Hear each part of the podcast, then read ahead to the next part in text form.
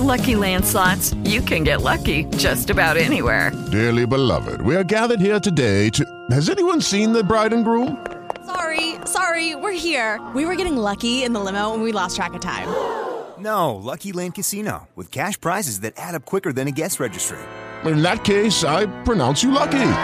Play for free at LuckyLandSlots.com. Daily bonuses are waiting. No purchase necessary. Void where prohibited by law. 18 plus. Terms and conditions apply. See website for details. Blog Talk Radio. Welcome to Pagans Tonight Radio Network, the voice of the pagan world. Pagans Tonight is sponsored by WitchSchool.com, your anyone, anytime, anywhere magical education. And good day. This is Sir Ed Correll, First Elder of the Correllian tradition with Elder Talks. And this is uh, my part of a three part piece that we've done. Last month we did with Lady Stephanie and Lord Don. We discussed about our secrets, secrets in the community. And um, I have a question from last week I'll answer uh, before we get started. But this week they asked the question is about fear. And how do we teach about fear? This is actually a very, very personal question to me um, in the sense of that I have had to deal with a lot of fear in my life. Fear is a big motivator, and I'll, I'll analyze fear a little bit, and we'll discuss a little bit about how fear really is the single powerful motivational and damaging and all of that, where fear comes from, and why it is such part of the human existence. So people, when they say people say, "Oh, I want to overcome fear," I really believe that you have to learn how to understand fear, express fear, and figure out how to live with it. Um, and I'm going to share a few techniques that I did with it. So let me start out from uh, something from last, uh, last uh, episode. They were saying, well, when is it good and when is it the right place to hold and keep secrets? If there are no secrets, what it is. There is one place of secrets that is extremely important. The secret you can keep to yourself that you never tell anybody is the most powerful secret. And it's usually for two reasons. One, you have information that you don't want anyone to know about because it makes you look like a bad person, and you keep that buried. Or two, and this one's the more powerful of them, is that you keep a secret for somebody else so that they can have a better life, so you don't damage them. And that one's a hard to express because sometimes those bite you in the butt later, but but the intention is good. But the single most one about a clergy. Now there is one secret set that has to be keep, kept. So we're going to start with talking about that really quick, and that secret is is that the confessional a priest that has given information, a priest or a priestess, a clergy member who has given information confidentially, personally, and with a belief that it would never ever be repeated to anyone else is an extremely important. It's an amazingly important and it's amazingly incredibly important secret set to keep. And the reason is is that it's about trust. It is absolutely about trust. and you have to keep people's trust or you're going to fail to maintain any sort of uh, relationship that requires that level of confidentiality. And so that, my friends, is the, the secrets that must be kept. The number one one to be a good clergy member, to be a good priestess, to be a good priest, to be a good friend, even, is the secret that you keep because you've been told and asked to do so. So that person can be extremely vulnerable to you So you can extremely help them. So, and that is a really important part to start with our conversation about fear because why don't they tell people about what's bothering them? Is because they're generally afraid. And uh, they are afraid of basically uh, being revealed for something that they don't know about. So let's back up. What is fear? Well, really, fear is a reactive emotion bio, that's created in the brain by something called the amygdala. And the amygdala is kind of sends out these signals of various different uh, actions that can cause a fight or flight, an adrenaline type of rush. And the idea of it is, is that we live in a very, very, very dangerous world. We are in a Gaia world where there is a eat or be eaten rule. There's a constant transference of DNA, and some of that DNA gets transferred orally by being consumed and the chemicals and the biologicals break down to feed other animals or plants or other life forms. Occasionally, if you get lucky, your bones get left behind and other things get left behind long enough to be turned into a fossil so that scientists can then prey upon your body by digging you up and looking at you. DNA, isn't it interesting? The uh, Gaia has a hard drive, right? I always tell people fossils are our hard drives. hmm The Arctic areas where we got. So, in a lot of ways, I do think guy, I was preparing for our, for a sentience like us, um, the Golden Path and all that. But let me go ahead and get back to. So we have this this very focused, and we share with other animals. It's in the reptilian brain. It's very early in our in the in the existence of Gaia to be able to teach each of its individual life forms how to be afraid. And what I mean by afraid, meaning reacting to things that threaten their lives. Virtually all form of life does not passively allow itself to be consumed. Not even plants. There's a lot of reactions it has to try to protect itself. And they develop and evolve things to protect themselves because everything wants to fight for its life. There's only things that are very tired or have worn themselves out that are ready to die. And then we've seen that in too. So they can get, they're comfortable with it. But for the biggest part, as long as you have vitality, there's a battle to stay alive. Be it bird, be it mammal, be it bees and bugs, everything wants to have a certain amount of survival. And life fights for itself. It, it tries to fight for itself. So the, anything that threatens that very purpose of life, that very moment of keeping you alive, makes you afraid, sends a fear signal to you so that you will now react either into a fight or flight mode to preserve the life.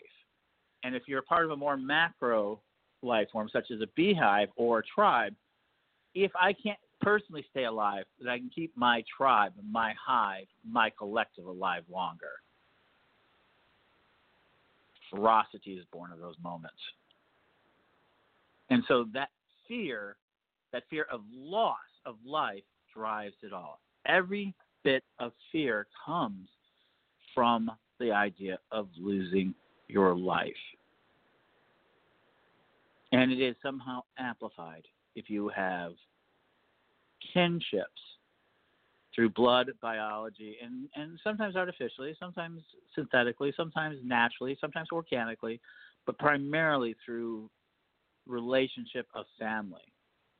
It gets amplified even more because you get not only afraid for yourself, you get afraid for those that are like us the family, the clan, those we identify with. And so we live in this world of constant worry of being having our life lost. And and it, it grows from there. I mean, of course, then you have from there everything else, every other fear emerges to from that one.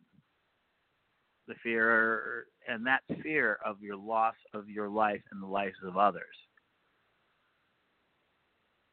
starts it. And we are hardwired to protect that. That's it. You naturally have fear because you want to live. So, how do we eradicate fear? Well, you don't eradicate fear because you don't want to, because it is such a central part of the emotional makeup that keeps you alive. I am so glad I've been afraid of sometimes because it has made me right decisions. What you learn, and this is where I think being a witch deals with it, you learn how to manage your fear, how to understand it. Like every other emotion, emotional control, emotional mastery begins with understanding your fear. So, one of the biggest things about fear is that it makes your heart race and you breathe faster. So, as soon as you know that you're afraid, and you can tell it, you, and it also sends out signals to others. Now, some creatures send out pheromones, some send out scents, some send out warnings. Some just are deers in the headlights. They get caught and they can't do anything. That reactive moment when you start feeling those bodily actions that support the fear emotion develop, then you can go ahead and go after it. And then you have to do is like breathe. And I'm a big box breather, meaning one, two, three, four, hold two, three, four, out two, three, four, hold two, three, four. So I'm I'm a box breather in, in that sort of thing. It helps me. And then sometimes I really need things, the three sharp, fast ones to really calm me down fast. hold, out, deep breath in good morning, good afternoon, good evening. That's kind of my that's one of my rituals to get my anxiousness right before I go on the air because I have this anxious moment right before it. The little fear. What is it going to happen? Is it is it going to go on right? Is everything going to happen? Is the button going to be pushed? And and these are, are I would call my niggling fears. These are like I don't want to be embarrassed. And I learned a long time ago, as you know, um, Edisms is a drinking game amongst uh, my radio shows and things like that. Ancient, uh, been part of my career, so I've learned to overcome it because of the fact it's going to happen. I, I know that I'm going to have bad shows. I'm going to have good shows. I'm going to have great shows. I'm going to give good information. I'm going to do the best job I can. But every time I go on the air, I want to give you the best possible show I can give you. I want to give you the best amount of information I can give you. I want to give you value. I want you to. I want to use your investment in time to make it feel better. And so that counters my fear of emotion. It says, well, what if I don't do that? Well, then they won't listen to you. I mean, there's consequences if I don't do well. People won't listen to me. People don't care. People don't do it. And then they're like, well, no one likes me. Well, that's a whole different emotional set. We're dealing with fear today. That fear of being disliked is the fear of losing life. Everything relates back to that idea. You, if people don't like you, they're not going to help you. So you have this idea that you want people to like you so they'll help you. And the more help you get, the more likely you're going to survive. The more love you get, the more likely you're going to survive, and the less reasons to feel afraid. Every human being, every living thing moves towards pleasure and away from pain. Pain represents a moment which triggers fear because you're being hurt. Fear drives us away from being hurt. Now, I have been afraid to walk down certain dark alleys that didn't feel right and I've heard, and and I know for a fact that, that I've had people actually get mugged in that street, or there was a gang fight in that street. Um, I've gone out of my way on certain moments. I've gotten afraid where I stood up to someone fast enough so they didn't pull a gun on me. Remember, I've had a gun chased at me. Just last July, I had a gun put, point at me. I've had a gun point at me more times than most people realize, and more than is casually accepted sometimes. And in that moment, it is how you react. It is very, very important. So mastering your fear is one of the things we teach because it's important. And the first thing I always tell them is you've got to grab the fear in the moment because that's the most dangerous single moment, especially if you're not afraid often. I mean, really, seriously, if you don't get fright, frightened very often, then you don't, you know, you then when you get that piece of fear, you really react because your body's like, oh wow, this is old adrenaline, and every fear I've had that I've swallowed, it gets put out there at the same moment, and that can create tremendous hysteria. It's one of the reasons why we love horror movies. It's one of the reasons why we love to be scared sometimes. Not everybody, some people, a lot of people, because then you get that adrenaline going and it gets cleared out of the system and you get fresh adrenaline. And uh, trust me, I, this is not scientific. This is old witch lore, but the old adrenaline. If some of you know has not been angry for a very long time, don't get angry. Old adrenaline is the most vicious adrenaline in the world. It just I've had it and it just it's um, I get regularly upset. I do things that actually frighten me enough to clear it out because it's tremendously powerful and tremendously bad for reacting because you can't get a hold of it. So you learn to get a hold of it. I do box breathing. I do uh, quick jabs, and then the next thing I go is that I love uh, Fear is the Little Mind Killer out of Dune. Uh, you know the Bene Gesserit phrase. Look it up. I'm not gonna. Uh, I, I can't. You know, I don't know. I, I'm not going to quote it here. Um, but I'm, I'm going to move to the next phase of this. You just have to know that it's amazingly powerful to understand that fear stops you in the track, in which you let it pass through you. To paraphrase it, pass through you, because my memorization today, this is that is, uh, today has, has failed me, um, and I didn't have it written down. Uh, but it is the idea that mind is a fear killer. You let it pass through you, and when you turn around, you shall see it is gone. It, it just passes through you. You let it pass through you, you've got good things. Because as witches, we want to check out the unknown. We want to test the ideas of the world. We want to test them all, so you have that sort of thing. Now, understand, people want to market. So the last thing you have to understand – to be able to induce fear, which is a great power of a witch, because they can get into your psychology to induce fear. One of the ancient powers of witches is induce fear of others because you understand their psychology enough to know that these triggers exist. Today, marketers use the same. Fear marketing is that. And I'm going to give you a really quick example of something that has gone from good to evil in my lifetime. When I was a kid, clowns were were the shit. They were great, amazing. Ronald McDonald had a whole posse. We had cartoons with clowns in them. Every you know, and then for for decades we had uh, you know Howdy Doody. We had Clarabell. We had of course the world's most famous clown, Bozo, right here at Chicago at WGN Radio for me. And we had clowns, clowns, clowns everywhere. And then all of a sudden, we discovered people are starting to be afraid. Coulrophobia. My handle, look it up if you ever want to see a creepy clown. Coulrophobia. Um, Magic TV. And uh, yeah, my name is Cool Rose Clown because I'm I joined this kind of movement. And what you find next would be two things would happen. One, you would find a serial killer who used clown imagery, and also uh, killer clowns from outer space. And within a few years, you start to see the rise of coulrophobia. One in seven people are now considered afraid of clowns. If you walk around in a clown suit during Halloween, it's considered tragic. It, all of these things, the idea of the negative clown. You don't see the nostalgia for Bozo the way you see the nostalgia for, say, Mickey Mouse or some of the other really iconic figures. Yogi Bear. Um, Bozo was as big a star as any of those. How about Howdy Doody? Big stars. You don't see any nostalgia for them. Not really. Instead, what you find out is that we just came out with It Part Two, which is Pennywise the clown, which is his favorite thing. Um, the sentient be- cruel being that feeds on human bodies. Um, John Wayne Gacy, Killer Clowns, The Joker. So you see the clowns did this, and what we discovered is that our pleasure sensors of enjoying and laughing could be overridden with the same images, and they were distorted, and they were then marketed to our fears, and our fears are addictive. Fears are addictive. Once you get addicted to a fear, you will always feel that way, and it gives you the same sort of adrenaline rush that when the byproduct of it is and you survive it, you feel really good. You're afraid of heights. You avoid going up super heights. You get really energized. Even try to do some of the heights and you fail. There are chemicals that'll make you, oh, good, you did the right thing. Homeostasis. You did the right thing. It was enjoyable that you tried, but man, I'm so glad you didn't do that. And that's reinforced over and over again. So for me, the greatest moments of my life, the greatest fear of my life that ever got past. And this is a true story as much as anything, and it's about how confronting fear.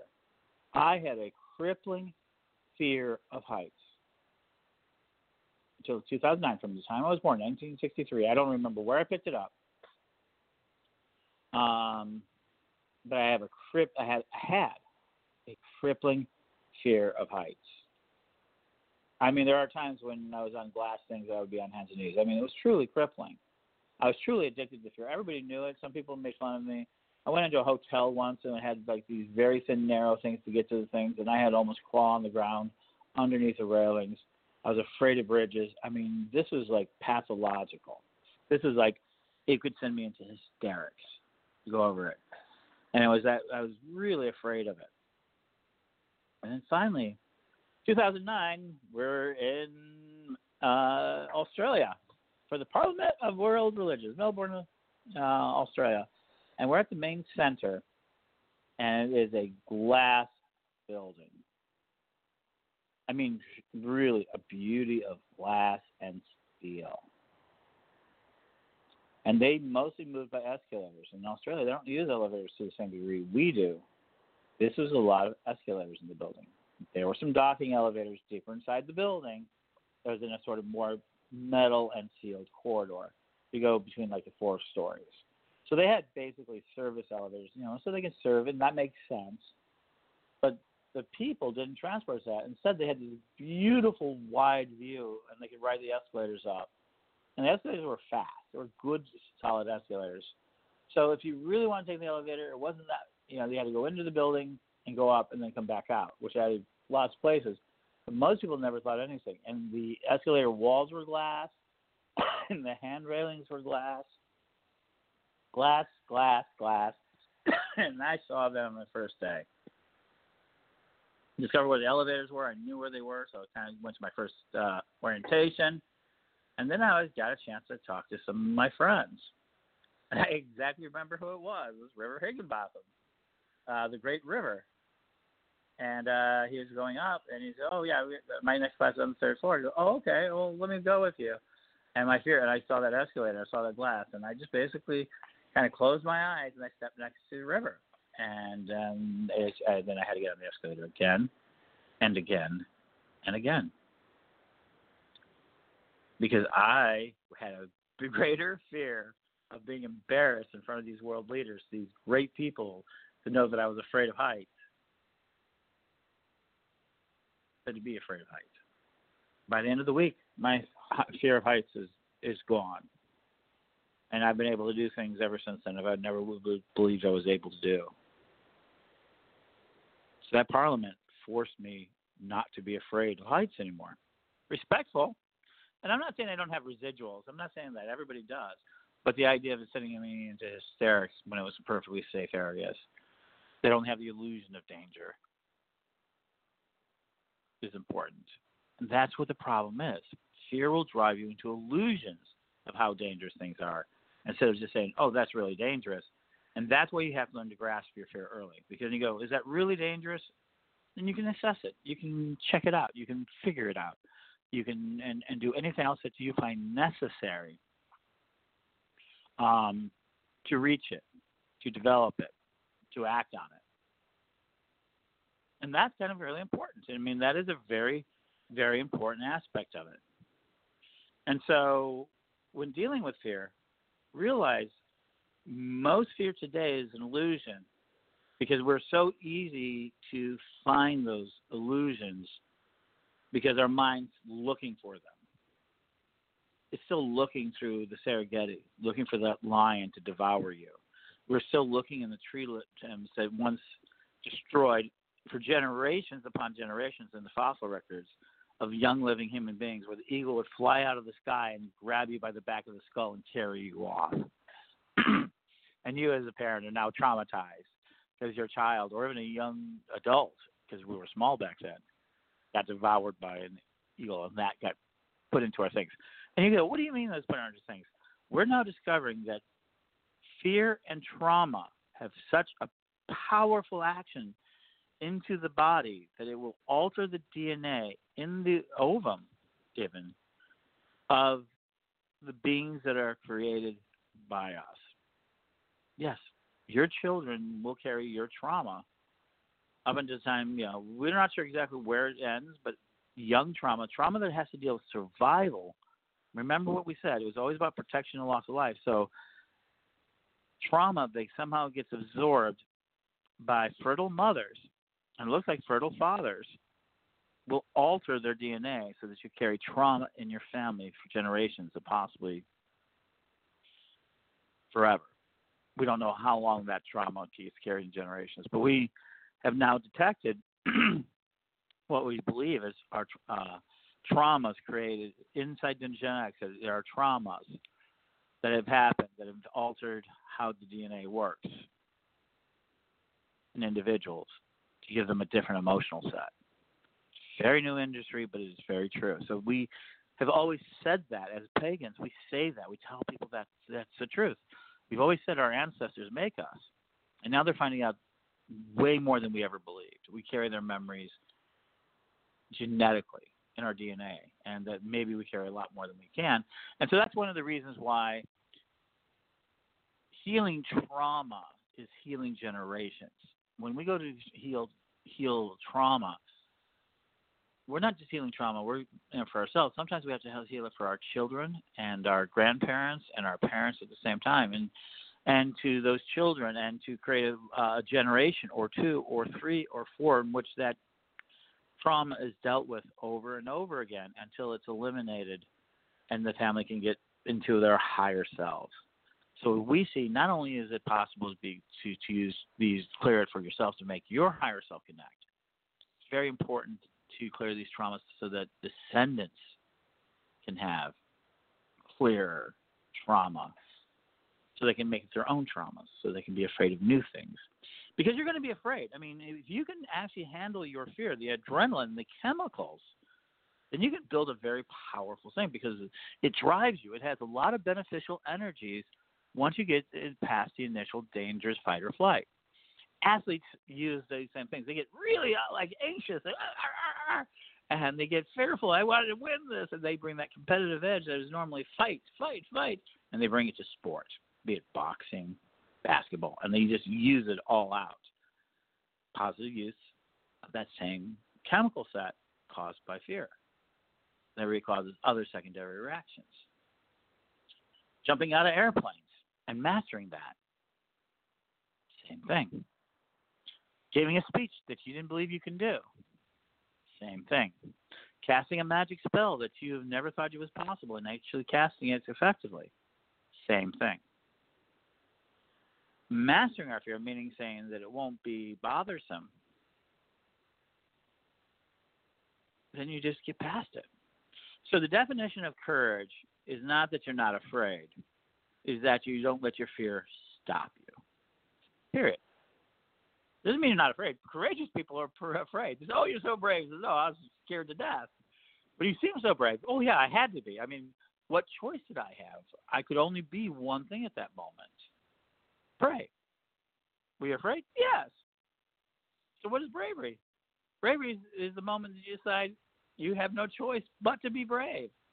You talk about people who are called brave a lot of times, and I've done that. I've been called brave, and in hindsight, I'm brave, but never when I'm actually doing it. It's never you say, "Oh, that's a brave thing to do." No, I had no choice. If I didn't do that, I would have probably died, or I couldn't have any real choice, or it was the right thing to do. Not succumbing to your fear, not being the victim to your fear, understanding it and working it. And there's a lot of different ways to work it, and I won't tell you I have all the answers because nobody does. I can tell you what works for me. And I, I'm going to tell you professional. I'm not a professional therapist, and I only pretend to be one on radio.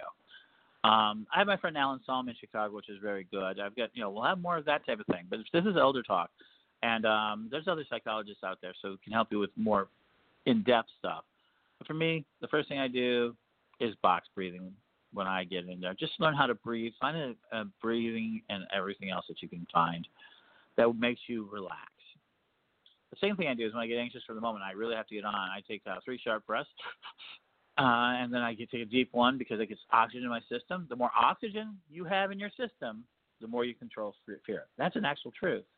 I've been I was taught to that by a very important uh, uh, Buddhist monk. You know that that the more oxygen you have in your brain, you can hyperventilate, but um, it'll cause a different reaction. But the, the more oxygen you have that you can use, the more you can control your emotions. You can control that fear because your body has your resources in the form of oxygen, and then with that, start to really deal with it. So getting oxygen into you is a really crucial part of that anxiousness and some of that energy. Two, learn to, to say, in that little quick breathing cycle, judge what is the most dangerous things around you, and are you really in danger? And if you are, you need to react. Not afraid, not anything else. And that's where martial arts training come in, military training, um, all sorts of different types of trainings that says, can you react? Oh, oh, I'm on safe. I need to start speaking. For me, after my three vests, is for realization I'm about to speak. These people are expecting me to speak, and then I then I could go, okay, just starts open your mouth and talk. That was a little guy in my head called Yeller. Yell. Okay, I'm yelling now and it allows me to go ahead and um, start to talk.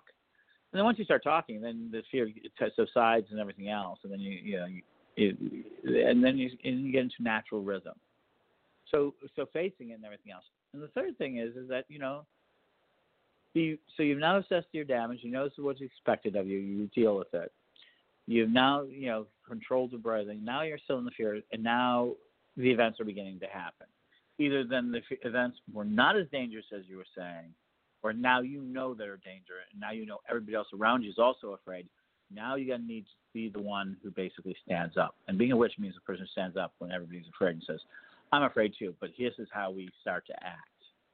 And the faster you can do that, the more likely your unit survives. So, literally, the people who can overcame fear became our chiefs people who overcome their fears quick, quick, quickly became our leaders because they were able to first to react. So the ability of to absorb and to kind of negotiate and kind of create your ability to deal with your fear as quickly as possible. And there's a lot of techniques out there and a lot of different things out there. Um, we teach a lot of them. We'll teach them more of them in Witch School. I think emotional training is going to become part of our, our programs in the future. It's definitely become part of mine, my future, so that you can do that. So then fear, don't think it's not real. It's real. It has value and it's important, but it doesn't need to overcome you. Learn to use your fear, to ride your fear, to let it run through you, to give it to the gods, to to to manage it, to do whatever is necessary. Don't say it's not existent. It exists. It's actually hardwired into you. Once you realize that, you can realize how much of a superpower it is. Because it can also make you very sensitive and it actually drives other emotions. At some point, I will offer a teaching about the complexity of emotions. And because um, I've, I've done, because I think that that's a very important part. And understand fear. Fear, fear drives so much of that. And so remember when they're marketing you, are they making you afraid? When you are feeling afraid, figure out why. And you will survive and thrive so much better. So that's my blessings. That is my teaching on fear, my basic ideology. I hope you enjoy it. Uh, if you have any questions, you can just email me, or you can just uh, you find me ask. And um, and blessings, and enjoy the day.